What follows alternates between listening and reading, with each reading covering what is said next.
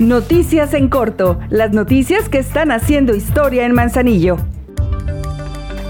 Con recursos municipales en el orden de un millón ciento ochenta y nueve mil pesos, la presidenta Griselda Martínez hizo entrega de la calle Francisco de Asís de la comunidad Francisco Villa, en la cual también se contempló la renovación de la red de agua potable y drenaje, el sistema de alumbrado y además un andador en el cual podrán transitar con seguridad las y los habitantes de ese lugar.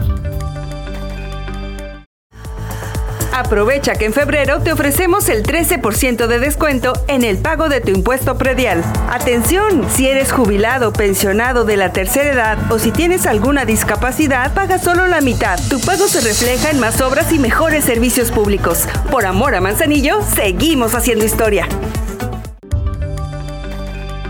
El Ayuntamiento de Manzanillo mantiene de manera permanente actividades formativas en educación y valores para despertar el espíritu creativo en niñas y niños.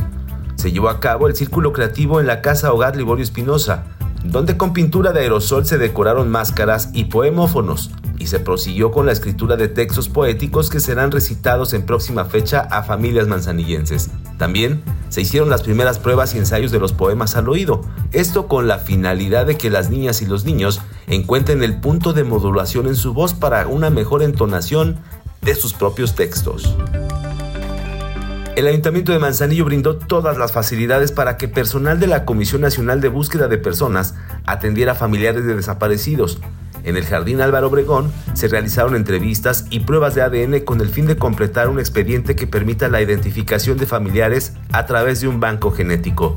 Por indicaciones de la presidenta Griselda Martínez, en el Panteón Municipal de Manzanillo Teresa Escobar se ha dejado de usar una fosa común. En lugar de ello, se construyen gavetas individuales para dar sepultura digna y humanitaria a las personas que se reciben en calidad de desconocidos o no identificados.